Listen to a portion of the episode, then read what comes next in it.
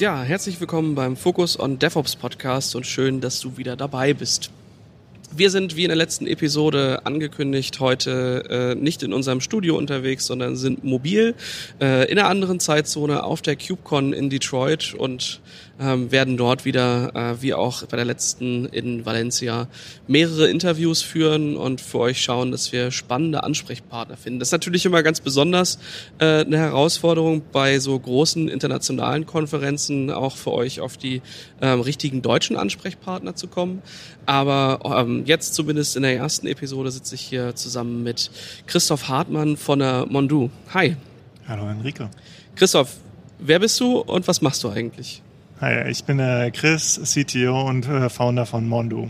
Mondu ist äh, Full-Stack Security, mhm. wo es vor allen Dingen darum geht, okay, wie, was sind die größten Probleme in deiner, in deiner Umgebung? Mhm. Ähm, und das bricht sich meistens runter auf, wo sind meine ähm, fehlkonfigurierten Sachen und wo sind Sachen nicht gepatcht.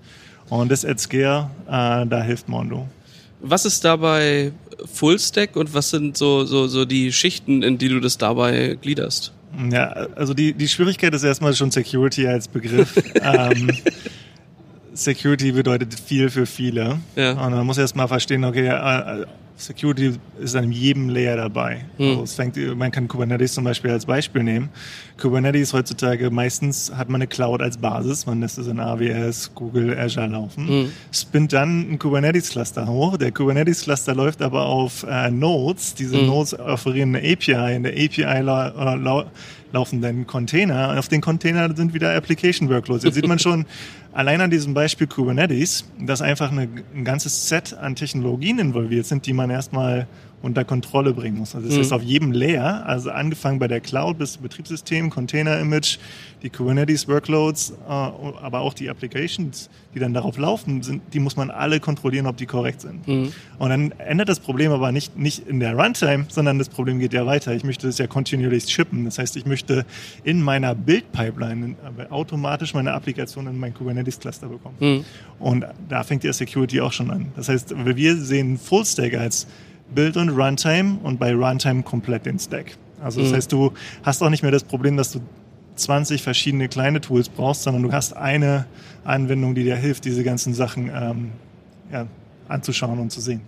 Wie kann ich mir das vorstellen? Habt ihr da einen Agenten, den ihr überall mit rein deployt oder wo kriegt ihr die Daten, wenn ihr da, also wenn du irgendwie die Cloud-Provider mit bei hast und dann äh, irgendwie in der Pipeline Dinge machst, äh, vielleicht noch über die Artefakte, die da so bei sind, äh, überall drüber gehst, wie, wie, wie sieht da so eine übliche Installation aus? Also erstmal muss man überlegen, okay, die, die Frage, die, wie, wie kann man das überhaupt alles abdecken? Mhm. Äh, und da ist die, die Antwort, dass wir haben ein Modell ähnlich wie, wie Terraform. Also mhm. wo du, du hast äh, Module, Provider, die du äh, hinzufügen kannst. Du hast äh, Ressourcen, die du hinzufügen kannst und wir haben dann äh, Policies, die, die du on top schreiben kannst. Wir haben eine eigene Engine, die ist mhm. GraphQL-basiert. Das heißt, man hat eine Engine, mit der man ganz viele Daten sehr viel schnell abfragen kann. Und wir bieten eben diesen Abstraktionslayer, wo man ganz schnell ganz viele Sachen ähm, mit der gleichen Anfragesprache verifizieren kann. Und wir haben out of the box eben diese ganzen Policies dabei. Mhm. Und diese Policies erlauben dir eben ganz schnell zu sagen, okay, an AWS möchte ich meine IAM-Rules so und so haben. Ich möchte keine User haben, die ein Root-Login haben und kein Multifactor-Authentification anhaben. In Kubernetes kann ich sagen, ich möchte keinen Container haben, der als Port läuft mit Root-Permissions. Ja. Und das, das sind das sind ganz einfache Regeln, die man hat, wo wir Policies mitliefern und wir optimieren immer darauf, okay, was ist möglichst nativ in der Umgebung. Mhm. Also Kubernetes zum Beispiel, wir reden mit der Kubernetes API, wir reden, mhm. äh, wir können aber auch Container-Images direkt äh, scannen. Das heißt, es hängt immer davon ab, wo du eigentlich bist, mit welcher Technologie du redest. Ähm, und wir versuchen, ähm, immer die Perspektive des Nutzers einzunehmen und zu sagen, okay, was ist eigentlich mein Problem? Ich möchte die Information haben. Wie bekomme ich diese Information? Mhm. Da gibt es mehrere Möglichkeiten. Also zum Beispiel, wenn ich eine, eine, eine, Maschine laufen lasse, dann kann es sein, dass ich die zur Runtime scannen möchte, kann aber sein, dass ich einen Snapshot mache und einen Snapshot scannen möchte. Mhm. Und beides supporten wir. Wir versuchen immer das so zu unterstützen, dass wir uns in die Prozesse integrieren, die die Unternehmen haben und mhm. nicht und nicht zu sagen, du musst das so machen. Das heißt, bei uns kannst du komplett ähm, remote die Sachen scannen, wenn du möchtest. Aber wir haben zum Beispiel für Kubernetes haben wir auch einen Operator, den du dann installierst, wenn du kontinuierlich mhm. scannst, ist es einfach im Management einfacher. Mhm. Ähm, aber wir also du musst kein Agent installieren. Also wir denken auch, dass diese, dieser Konflikt Agent nicht oder nicht Agent ist eigentlich, ist eigentlich nicht die richtige Frage. Die Frage ist, was ist, äh, wo sind meine größten Probleme? Und dann guckt ja. man, wie kann ich an die Daten kommen? Und Unternehmen haben unterschiedliche Setups. Wenn ich jetzt ja, zum. Beispiel outsource, dann kann ich meistens gar nichts installieren, dann muss ja. ich das remote scannen. Wenn ich aber selber was habe, kann sein, dass die Installation für mich einfacher ist. Also wir supporten äh, verschiedene Möglichkeiten. Er ist ja auch deutlich unterschiedlich, ob man jetzt irgendwo eine Managed Service ist oder sich halt selbst irgendwie was zusammenbaut. Ähm, je nachdem, was man da so für, für Eingriffsmöglichkeiten hat, sind ja manche doch eher eingeschränkt und andere wiederum nicht. Und äh, da ist dann äh, so, ich, ich sag mal, ein Base Layer immer schon mal besser als äh, gar nichts. Aber je tiefer man an die Infrastruktur rankommt, desto mehr kann man natürlich auch gucken, was da so los ist. Genau. Mhm. Was sind für euch so die, die, also ich meine, wir sind jetzt hier auf der KubeCon, daher Kubernetes natürlich ein, äh, ein Fokuspunkt irgendwo. Ähm, Gibt irgendwelche anderen, größeren, auf die ihr euch gerade stürzt, oder ist gerade so der Cloud-Native-Bereich für euch eine, die, die, der interessanteste, hochpriorisierteste Sektor oder was ganz anderes? Also als, als Unternehmen Mondo fokussieren wir vor allen Dingen auf Full-Stack Kubernetes Security. Mhm. Und aber äh, im Full-Stack, wie, wie schon gesagt, beinhaltet eben automatisch auch mhm. Cloud Security. Das heißt, wir haben auch äh, Support für AWS, Azure, GCP ähm, und die ganzen Betriebssysteme, die da drunter laufen, Windows, mhm. äh, Linux, die sind, die, die sind halt inkludiert. Das heißt, wenn wir von Full-Stack Sec Kubernetes Security reden, dann ist es wie gesagt die Runtime und die Buildtime. Ich kann Manifest checken und das, mhm. das Mondo hat halt diesen gesamten Scope. Mhm. Und äh, da, da, weil wir versuchen eben aus Perspektive des Kunden zu sehen, okay, das ist mein Kubernetes, ich habe Kubernetes und was muss ich dafür tun, um Kubernetes äh, sicher zu betreiben. Mhm. Ja, es ist natürlich immer so die Sache, äh, ich denke mir halt, sehr, sehr viele Produkte, gerade in diesem Ökosystem, versuchen natürlich auch secure by default zu sein. Andererseits gibt es natürlich auch sehr viele Konfigurationshäkchen, die man so setzen kann, die dann mhm. eben dann nicht mehr so secure sind. Mhm. Ähm, jetzt ist natürlich, ihr habt da eure Nische gefunden und für euch ist so Security das Thema, wo ihr dann, ähm, wo ihr dann einen größeren Layer drüber setzen könnt und sagen könnt hier, ähm, das, äh, das haben wir jetzt besser unter Kontrolle und können euch besser sagen, was da eben los ist. Aber wäre es nicht irgendwie auch wünschenswerter, wenn äh, ich sag mal, die Provider oder Tools, die es halt so draußen gibt, das, das nativ machen würden? Also äh, mhm. ist es wünschenswert, dass ihr irgendwann mit dem Produkt arbeitslos seid? ähm, ich glaube, da muss man auch erstmal darüber nachdenken, was macht das Security-Produkt an sich. Mhm. Ähm, Mondo als Produkt ist ja äh, ist, ist nicht darauf fokussiert zu sagen, okay, du schaltest es an und es plötzlich äh, löst es Sachen, die äh, vorher nicht gelöst sind, mhm. sondern was wir eben machen, wir sind genau deiner Meinung. Uh, Security by Default ist diese die Sache, die da sein sollte. Und die meistens ist es aber genau auch so, dass die Produkte Linux zum Beispiel Kubernetes, die haben die Möglichkeit secure zu sein. Mhm. Nur die Konfigurationen sind einfach vielfältig. Mhm. Also wir können zum Beispiel ein ganz einfaches Beispiel. Ich habe ein Kubernetes-Cluster und ich brauche Access zu meiner Grafikkarte. Und da gibt es jetzt zwar mehrere Use Cases, warum ich den Access brauche. Ich kann entweder Bitcoin-Mining machen mhm. oder ich kann sagen zum Beispiel, ich lasse eine AI-Anwendung drauflaufen. Mhm. Woher weiß Kubernetes, was du laufen möchtest? Mhm. Weiß ich nicht. Äh, und, und da, da ändern sich die Anforderungen sehr, sehr schnell an die Konfiguration und deswegen kann man auch ist Secure by Default kann man versuchen, aber es ist dann doch immer wieder abhängig von der Anwendung, was real dann auch notwendig ist. Welchen mhm. Access mhm. brauche ich? Und da, da muss man immer auch dann schauen, wie kann ich eben helfen, Personen zu sagen, das ist eine sichere Konfiguration, das ist keine sichere Konfiguration, ohne dass man da einen Doktor machen muss und Security. Mhm. Und, und du kannst dir vielleicht Mondo so vorstellen, das ist wie so ein Tricorder bei Star Trek. Du kannst einfach den da drüber äh, laufen lassen und kannst sagen, oh, ja, nee, äh, das habe ich ja äh, vergessen. Ähm, weil die fliegen auch mit dem Raumschiff irgendwo hin, lassen den Scanner laufen und dann äh, sagen ja. sie, oh, auf dem Planeten gibt's Folgendes, cool. Jetzt mhm. weiß ich sofort Bescheid. Und da, da fokussieren wir darauf. Wir, wir fokussieren darauf, dir zu sagen, wo sind die größten Schwachstellen aus, aus Betriebssicht. Und dann musst du immer noch entscheiden, okay, sind das äh, zum Beispiel Sachen, die notwendig sind, weil ich mhm. gerade zum Beispiel Zugriff auf die Grafikkarte brauche, oder sind es Sachen, die ich gar nicht haben will? Mhm. Und, und diese, das ist genau das Problem, wie mache ich das at scale? Und da hilft Mondo, also die, dir die Information zu bieten, wo sind Sachen, die nicht korrekt sind, aber wir sind immer darauf fokussiert, die die nativen Security-Mechanismen, die jetzt zum Beispiel in Linux, Windows, äh, Kubernetes auch in den Clouds kommen, dass wir die empfehlen und sagen, okay, nimm doch die und baut da nicht Sachen rein, die, die dann vielleicht gar keinen Mehrwert bringen. Was ich mir halt auch denke, wenn ihr so schöne Abhängigkeitsgraphen im Endeffekt baut, wo sämtliche Konfigurationseigenschaften so drin sind, seid ihr da nicht irgendwie auch sowas wie eine Next Generation CMDB in irgendeiner Form? Äh, ja, das ist, äh, das, äh, da nimmst du Sachen vorweg, die wir nächste Woche announcen. Ähm, äh, wir nennen das, äh, wir nennen das Asset Inventory. Ja. Ähm, und die, die, die einfachen, also es ist in der Tat komplex. Mhm. Ähm, und aus Security-Sicht hat man einfache Fragen, wie zum Beispiel, wo ist meine Datenbank, die einen, äh, auf einem öffentlichen Port läuft? Ja, klar. Und wenn ich jetzt zehntausende ja, Maschinen habe, ja. ist das nicht eine einfache Frage, die ich schnell beantworten kann. Ja, aus Security-Perspektive ja auch der Klassiker, ähm, oh Mist, da ist dieses Log4j, wo sind wir eigentlich überall betroffen? Genau. Und das ist dann halt entweder ganz viel Geskripte und dann hat man nach Stunden die Antwort, Richtig. aber wenn ihr das schon vor, von vornherein habt, ist es halt nur ein Query, ne? Bei uns ist es nur eine Query, also deswegen äh, äh, da arbeiten wir auch kontinuierlich dran, dass diese Queries immer einfacher werden, dass mhm. du einfach sagen kannst, äh, wo wo sind meine Postgres-Datenbanken und wo ist der Port offen und dann mhm. sehe ich genau die Auflistung der Postgres-Datenbanken, wo laufen die in, zum Beispiel auf einer EC2-Instanz, laufen die als äh, Hosted Service, da gibt es ja verschiedene Möglichkeiten, aber das sind genau Queries und da kommt eben dann auch die Power heraus, wenn ich dann einfach sagen kann, okay, ich habe Zugriff auf meine Daten, sehe das und dann kann ich sagen, okay, hm. Wo ist das? Hm. Jetzt antworten.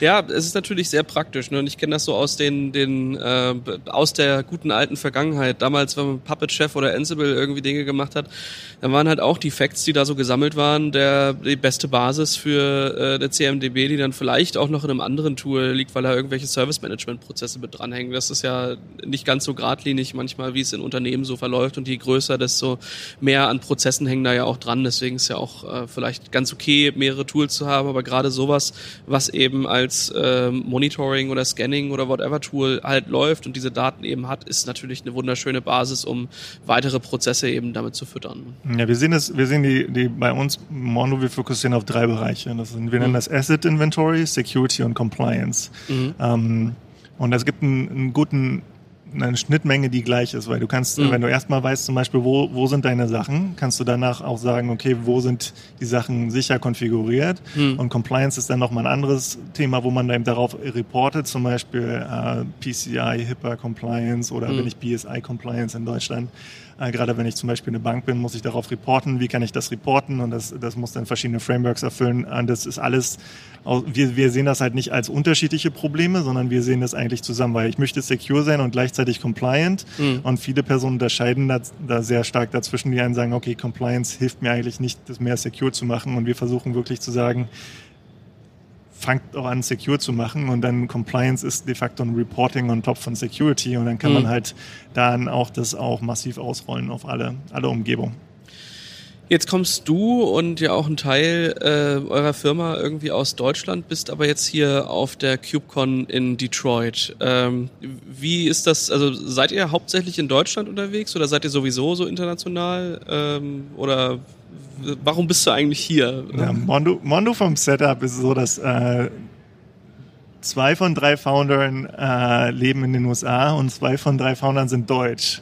Äh, das heißt, Aha, äh, warte mal, wenn zwei von, das ist mehr als 100 Prozent. Ein Deutscher ist nach Amerika gezogen. ähm, Dominik, okay. Dominik wohnt, wohnt jetzt in den LA. Ja. LA. ja. Also okay. wir sind wir sind als Firma äh, sowieso eine deutsch-amerikanische Firma. Mhm. Wir haben äh, die Hälfte der Mitarbeiter in den USA und die Hälfte der Mitarbeiter in, in Deutschland. Mhm. Und wir haben einen sehr starken Background aus, aus Deutschland, weil Dominik und ich, wir haben angefangen äh, in der Security bei der Deutschen Telekom zu arbeiten mhm. und haben äh, daraus ja viel gesehen, was sind sichere Konfigurationen, wie, was bedeutet Sicherheit, wie betreibt man kritische Infrastrukturen mhm. sicher. Und eben da hatten wir äh, eine erste Firma gegründet, ähm, die wir dann damals an äh, Chef-Software verkauft haben. Mhm. Und dann haben wir sehr viel Kontakte auch aufgebaut in den USA, haben sehr viele Leute kennengelernt und deswegen war von Anfang an klar, dass, dass Mondo deutsch, deutsch-amerikanisch ist. Mhm. Ich finde es immer beeindruckend, wenn man so, ähm, also äh, auf den verschiedenen Konferenzen und gerade auch die KubeCon die gibt's ja auch in, äh, in Europa und äh, ich glaube, das war auch mal in Asien, gibt's jetzt aber nicht mehr weiß ich nicht, aber halt der, der Unterschied zwischen dem, ähm, was so an, an Referenzkunden und an Stories und an Themen ähm, bei uns halt äh, eine Rolle spielt und zwischen dem, was ähm, in der USA halt irgendwie äh, da ist. Also ich habe das Gefühl, bei uns ist irgendwie total wichtig, dass, ähm, äh, dass viel auf Prozesse geachtet wird, dass wir irgendwie sowas wie Air-Gapped-Installationen haben, dass das alles irgendwie versteckt werden kann von äh, all diesen bösen Organisationen, die alle nur meine Daten wollen ähm, und dass hier in, der, äh, in den Staaten halt ähm, naja, diese Dezentralisierung eigentlich gar nicht mehr so die Rolle spielt und dass äh, hier Clouds natürlich äh, einen deutlich größeren Market Share haben, ähm, als das bei uns aktuell zumindest noch der Fall ist. Auch klar, das shiftet sich und äh, man hat das ja immer so, dass so die, die Trends, die am Markt so sind, ähm, nach acht bis zehn Jahren irgendwann auch äh, im letzten Enterprise irgendwo angekommen sind. Nichtsdestotrotz finde ich es immer interessant, äh, wie unterschiedlich der, der Blick da so ist. Äh, deswegen die Frage an dich, ihr als so ein Unternehmen, was sowohl in den USA als auch bei uns in Deutschland unterwegs seid, mhm. äh, wie sehr unterscheiden sich da eigentlich die Use Cases, die Kunden halt haben wollen? Das ist äh, natürlich nicht eine triviale Frage, weil nicht jedes Unternehmen ist gleich. Du kannst ähm, es Nummer 42 die, beantworten. Die, äh, 42 ist eine gute Antwort. Ähm, ich glaube, dass die, dass ähm, wir müssen hier auch eine Sache auseinandernehmen. Das ist Security und Privacy. Mhm. Äh, also die, ist nicht so, dass in Amerika nicht auf Security geachtet wird. Im mhm. Gegenteil, Security spielt eine ganz große Rolle. Also du siehst es bei vielen Cloud-Providern. Sie haben sehr viel getan, um die Security in der Infrastruktur voranzutreiben. Mhm. Was, was in Deutschland vor allen Dingen neben der Security noch eine Rolle spielt, ist eben diese Privacy. Wo sind meine Daten? Wo werden die mhm. Daten gehalten? Und das hat, das ist erstmal ein unabhängiges Problem von Security. Ich kann secure mhm. sein und trotzdem Privacy nicht korrekt haben, aber ich kann auch beides haben. Also in Deutschland ja. hat man einen Overlap zwischen diesen zwei Themen. Und äh, wir sind als Firma so aufgestellt, weil wir genau auch daran glauben, dass das ein wichtiger Fakt ist, dass wir das auch so unterstützen. Deswegen mhm. erlauben wir zum Beispiel Mondo in, eine, in einer On-Site-Installation in einer eigenen, in einer eigenen ähm, AWS-Account zum Beispiel ähm, mhm. laufen zu lassen, nur für den einen Kunden, damit man genau solche Sachen unterstützen kann. Es sind einfach verschiedene Anwendungsfälle, aber die, die kommen halt in den USA auch hoch bei großen, wenn Banken haben ähnliche Requirements zum mhm. Beispiel. Ähm, in und ich sehe da gar nicht so einen großen Unterschied. Also man hat in Deutschland mehr Prozesse, sicherlich, vielleicht, aber in den USA ist es jetzt auch nicht so, dass da keine Prozesse existieren. ähm, ich glaube, der, der manchmal ist der Unterschied, dass in, in, den USA viel stärker Technologie genutzt wird als in, in Deutschland. Ähm, als Enabler. Also mhm. man, in Deutschland wird Technologie teilweise noch als als Kostentreiber äh, gesehen mhm. und nicht als Sales-Treiber. In den USA hat man eine leicht andere Perspektive, wo wo man, wo man Technik vor allen Dingen als Enabler für Sales sieht und ja. dann eben äh, daraus auch Geld generieren kann. Weil die Produkte, wenn wir uns überlegen, was ist eigentlich das Hauptproblem, was Unternehmen haben wollen, sie wollen mhm. ein Produkt offerieren am Markt und möchten das natürlich möglichst schnell kontinuierlich ähm, ausliefern. Und das, das kommt jetzt langsam aber auch in, in Deutschland an. Ich gerade äh, zehn Jahre zurück, wo, wo noch ähm, Chef und Ansible und Puppet hip waren, da würde ich sagen, da hat in, in Deutschland ist es sehr schwierig mhm. äh, im Vergleich zum Beispiel zu den USA. Da war man sehr viel stärker dabei. Bei Kubernetes sehe ich da den Unterschied ehrlich gesagt nicht so krass. Also da mhm. sehe ich, dass äh, gerade Deutschland, aber auch Europa sehr, sehr stark in Kubernetes investiert, weil Kubernetes eben auch eine Vereinheitlichung der Applikations ähm, Auslieferung in die Produktion ermöglicht. Und das mhm. harmonisiert die Prozesse, egal ob ich es in Java, Go oder Rust schreibe. Es ist einfach immer der gleiche Operational Flow. Mhm. Und, und das, das sehen viele Unternehmen auch die Möglichkeit, da viele, viele Prozesse zu harmonisieren und die Technologie ermöglicht das eben mhm. auch. Ja, ähm, wir hatten im Vorgespräch ja schon mal kurz darüber gesprochen, ähm, dass wir hier in einem sehr großen Open Source Ökosystem sind. Nichtsdestotrotz ähm, kann man sich halt das, das Landscape ja auch ganz gut angucken. Alles, was da irgendwie weiß ist, ist Open Source. Alles, was grau ist, äh, ist, glaube ich, Closed Source und die äh, größer äh, markierten Sachen sind halt Teil der, der Cloud Native Computing Foundation. Also wer das noch nicht gesehen hat, kann mal auf l.cncf.io gehen. Da gibt's dieses wunderschöne Cloud Native Landscape und das ähm, finde ich immer ganz interessant, ist natürlich auch hier im, äh, auf den Konferenzen abgebildet. Also man sieht ganz genau, äh, was sind eigentlich die Enterprise-Kunden, was davon sind eher so Open-Source-Sachen, weil halt auch dann ähm, irgendwelche Produkt-Summits irgendwie stattfinden und dann gibt's die, die äh, gespendeten Produkte, die dann nochmal äh, noch viel weiter weg von, äh, von, naja, ich sag mal, Unternehmungen irgendwo auch sind. Ähm, was mich dann immer schnell zu der Frage bringt, wie ist das eigentlich? Wenn man mit so einem Closed Source Produkt in einem Open Source Markt startet und äh, was gibt's da vielleicht auch für Gründe, das, äh, das aufzulösen irgendwo auch? die wichtige Frage ist eigentlich immer, welches Problem löst man? Mhm. Und dann muss man eben, äh, daraus heraus entwickeln, was macht, was macht Sinn, in welcher Phase befinde ich mich und was möchte ich als erstes lernen. Ähm, wir zum Beispiel bei Mondo haben einen sehr, sehr starken Open Source Background. Wir haben diverse, wir haben DevSec.io mhm. gegründet, wir haben äh, Inspec gegründet, wir haben also sehr viel Erfahrung in Open Source. Ähm, haben aber trotzdem bei Mondo erstmal nicht Open Source gestartet mhm. und haben das vor allen Dingen aus diesem Grund gemacht, dass wir sagen, wir wollten erstmal verstehen, und die Zeit uns nehmen, äh, was sind die Hauptprobleme der Kunden, wie adressieren wir die. Also wir fokussierten mhm. uns nicht darauf, dass das jeder benutzen kann am Anfang, sondern fokussieren uns darauf, okay, lass uns mit wenigen dedizierten mhm. Kunden zusammenarbeiten, um herauszufinden, wie lösen wir ein aktuelles Businessproblem, sodass mhm. man täglich damit auch ähm, arbeiten kann. Mhm. Und, und daraus kann sich dann ableiten, dass man äh, einen guten Weg gefunden hat, Sachen Open Source zu machen. Mhm. Und äh, Open Source hat ja vor allen Dingen äh, den Vorteil, dass man eben kein Vendor-Login hat, dass man äh, mhm. eine Community aufbaut, man versucht, äh, man versucht Sachen voranzutreiben. Und Mondo zum Beispiel hatte von Anfang an immer die Mission, dass wir ähm, Sicherheit für jeden verfügbar machen wollten. Also die, die, die, und da ist der Fokus sehr stark auf Usability, auf wie kann ich Security erklärbar machen, wie mhm. kann ich Security nutzbar machen, ohne, ohne komplexe Sachen recherchieren zu müssen. Und das, das ist ein Thema, was nicht so gut gelöst ist in der Security-Industrie. Mhm. Und, und da wollten wir uns erstmal den Druck wegnehmen, dass wir jetzt interagieren mit zu vielen äh, ja. Meinungen, sondern fokussierten uns eben auf, auf Designpartner. Und ich glaube jetzt zum Beispiel sind, haben wir das jetzt ein Jahr gemacht und nach einem Jahr, wir wussten aber von Anfang an, sehr wahrscheinlich werden wir Sachen Open Source machen. Mhm. Und jetzt haben wir die, die Abstraktion aus meiner Sicht gut gefunden, sodass wir nächste Woche ein, ein, ein mega Open Source Announcement machen, wo wir ähm, unser Key Tooling, was wir haben, um, um den zu erfassen, habe ich Schwachstellen, habe ich viel. Konfiguration, mhm. habe ich äh, ungepatchte Systeme in meiner Umgebung, kann man mit dem Tool dann eben ähm, sofort lösen. Also dann, wir sind jetzt an dem Punkt, wo wir sagen, genau, wir fühlen uns jetzt so, dass das ähm, eine, eine, Nutzbarkeit erreicht hat, dass, mhm. dass das einfach auch für jeden verständlich sein kann. Mhm. Und aber da muss man sich immer überlegen, in welchem Bereich, Bereich man ist. Ja, klar.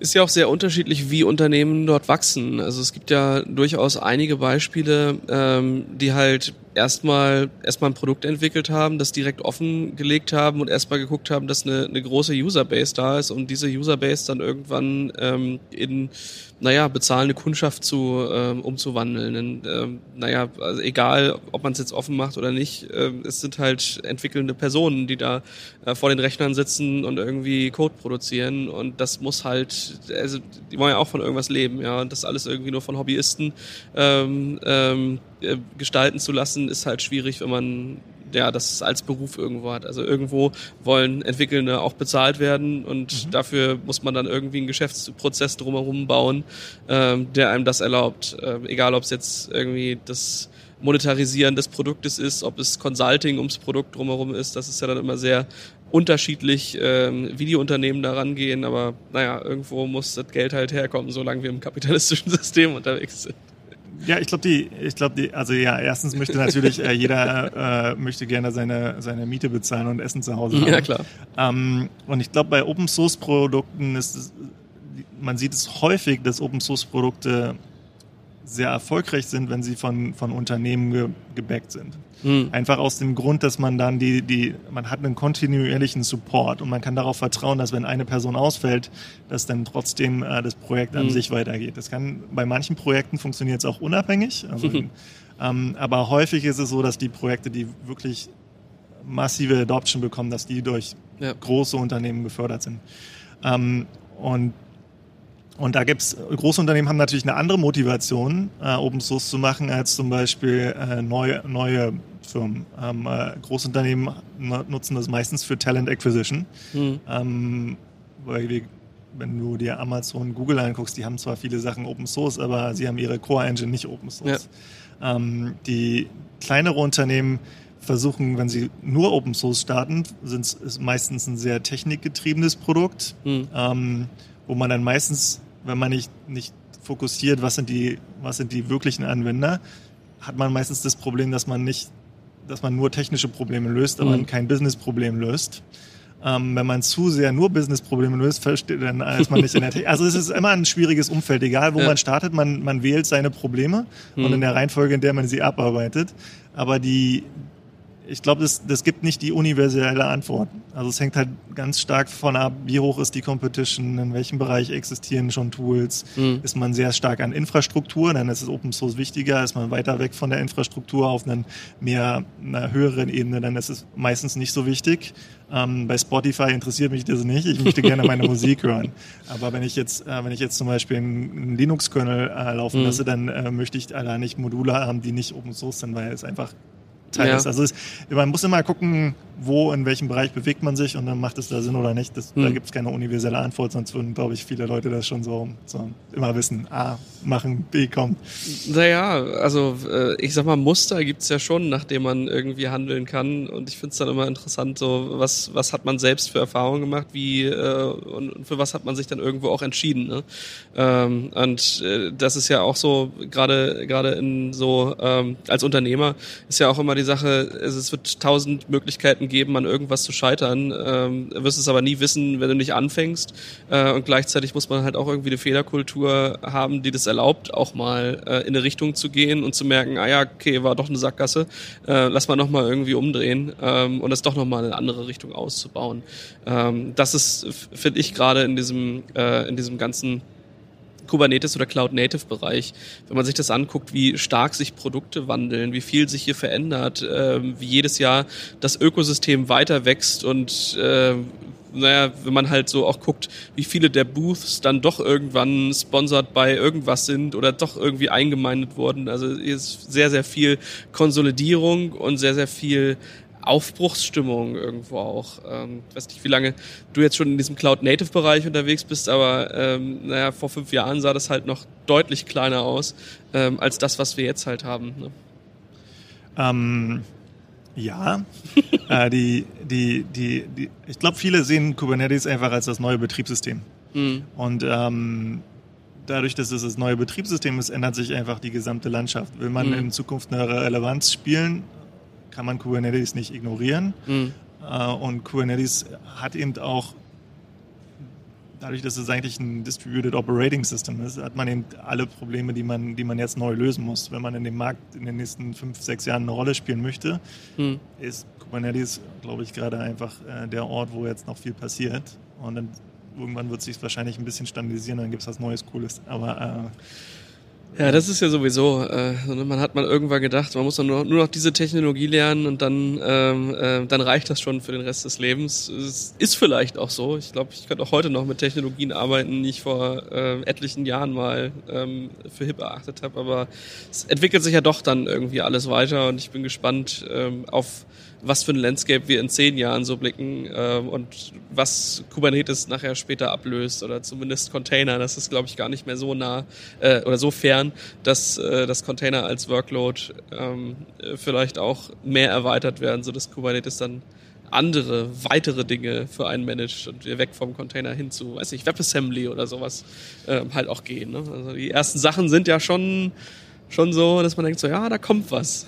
ja, ich glaube, die, ich glaube aber, das, daran glaube ich mittlerweile nicht mehr. Nee? Also äh, einfach aus dem Grund, dass ähm, Container kamen und sagten, die ersetzen alle unsere VMs. Mhm. Dann kam äh, WebAssembly Serverless und sagt, oh nee, das, das brauchen wir jetzt auch nicht mehr. Ja. Und, und äh, was wir, glaube ich, sehen, ist, dass wir eine Profilierung von unterschiedlichen Technologien haben, die unterschiedliche mhm. Use Cases unterschiedlich gut äh, umsetzen. Und es gibt super gute Use Cases, warum man Serverless macht. Es gibt super gute Gründe, warum man Container macht. Es gibt immer noch super gute Gründe, warum man Virtual Machines macht. Und es gibt super gute Gründe, warum man Bare Metal macht. Ja. Äh, und wir haben gesehen, dass ähm, keiner von den keiner Technologien ersetzt wirklich eine andere, sondern sie löst ein spezielleres Problem besser. Mhm. Und dadurch hat man eher eine Vielfalt von Technologien, die in Zukunft existieren, sodass wir eher eine, das Problem des Managements von verschiedenen Technologien haben. Mhm. Also wir werden wir werden sehen, dass wenn ich ein Produkt neu entwickle, benutze ich genau diese Technologien, die ich für den Erfolg meines Produktes brauche. Mhm. Und ich versuche nicht mehr alles mit dem Hammer zu lösen, sondern habe halt ganz viele kleine Tools. Und dann ist genau die Schwierigkeit, das noch managebar zu machen, weil ja. ich habe diese Möglichkeiten und ich will diese Möglichkeiten auch nutzen. Gleichzeitig habe ich aber auch ein Skill-Problem, weil ich habe mhm. jetzt ganz viele Mitarbeiter, die jetzt plötzlich 20.000 verschiedene Produkte nutzen müssen. Und ja. ich glaube, das, das ist eine Komplexität, die wir in der Industrie ähm, bekommen werden. Also ich glaube nicht mit, mittlerweile nicht mehr daran, dass eine Technologie alles andere setzen wird, sondern ich glaube, gibt verschiedene Autos, es gibt verschiedene Gründe, warum es ein Pickup gibt und warum es ein Transportauto gibt und warum es einen Sportwagen gibt. Ja. Und wir, das Gleiche sehen wir in der Technologie. Also ich, das, da glaube ich, wird es eher noch mehr geben als weniger. Mhm. Ja, also für mich ist natürlich immer so, ich finde gerade so den aktuellen Hype, das ist immer so das Interessanteste, weil da so viel passiert noch und man irgendwie auch so viel ähm, einfach Neues halt hat. Also für mich ist das jedes Mal wieder äh, so ein weiteres Skillfeld, was man aufmachen kann, was man neu entdecken kann ähm, und wo es einfach auch aufregend ist, das zu tun. Ähm, ich habe heute, heute kitzelt es mich nicht mehr im Bauch, wenn ich eine virtuelle Maschine installiere. Äh, beim Container wird es auch schon langsam weniger, dass das so wird, aber dafür werden die Kom äh, Probleme natürlich äh, komplexer und ich bin einfach gespannt, was uns da ähm, erwartet. Apropos erwartet, ähm, jetzt bist du ja hier erster Tag, wahrscheinlich gerade Batch abgeholt ähm, und ein bisschen orientieren. Ähm, aber so richtig los geht's ja erst ähm, morgen. Ähm, mhm. Was sind so die Erwartungen, mit denen du zur KubeCon kommst? Was so wäre so das, was du dir von der Konferenz ähm, erhoffst? Die Konferenz ist immer eine gute Möglichkeit, mit vielen, vielen Leuten zu reden, mhm. ähm, viel, viel Input zu bekommen. Natürlich äh, werden wir auch ähm, unser Produkt präsentieren und, und dann vor allen Dingen nutzen wir diese Konferenz eben, um, um daraus auch Feedback zu, zu generieren. Also gerade die, zum Beispiel die KubeCon in, in Valencia, mhm. äh, die hat einen, einen, super großen Einfluss auf unsere Produktroadmap gehabt. Das ganze Feedback, was wir am Stand bekommen haben zu, okay, das ist super cool, folgende Sache, wo würden wir gerne noch umsetzen, äh, dass wir, dass wir zum Beispiel jetzt eine einfach ein Kubernetes-Cluster sehen können mit allen Relationships, die da drin existieren und sagen können, okay, in, dem, in der Ebene ist genau da das Problem. Mhm. Da, da kam Kunden zu uns von großen Banken, die haben gesagt, okay, wir haben, wir sehen niemanden, der das Problem lösen kann. Könnt ihr das Problem lösen und uns sagen, okay, wo, wo ist der Container mit der Applikation und der Konfiguration? Und ich brauche mhm. das für übrigens nicht nur für ein Cluster, sondern für 100 Cluster. Mhm. Und das ist zum Beispiel, was wir dieses, dieses Mal präsentieren können, dass das geht. Und, und das zu präsentieren und dann auch zu zeigen und das Feedback von, mhm. von, ähm, von Teilnehmern zu bekommen, ist einfach super cool und wird uns äh, helfen, glaube ich, auch das, die nächste Iteration von Mondo voranzutreiben. Also ist quasi jede Konferenz auch so ein bisschen äh, wie so eine Sprint-Presentation, bloß halt im größeren Rahmen, äh, wo man dann einfach auch mal mit den wirklich großen Sachen dann rausgeht und guckt, was, was passiert. Ja?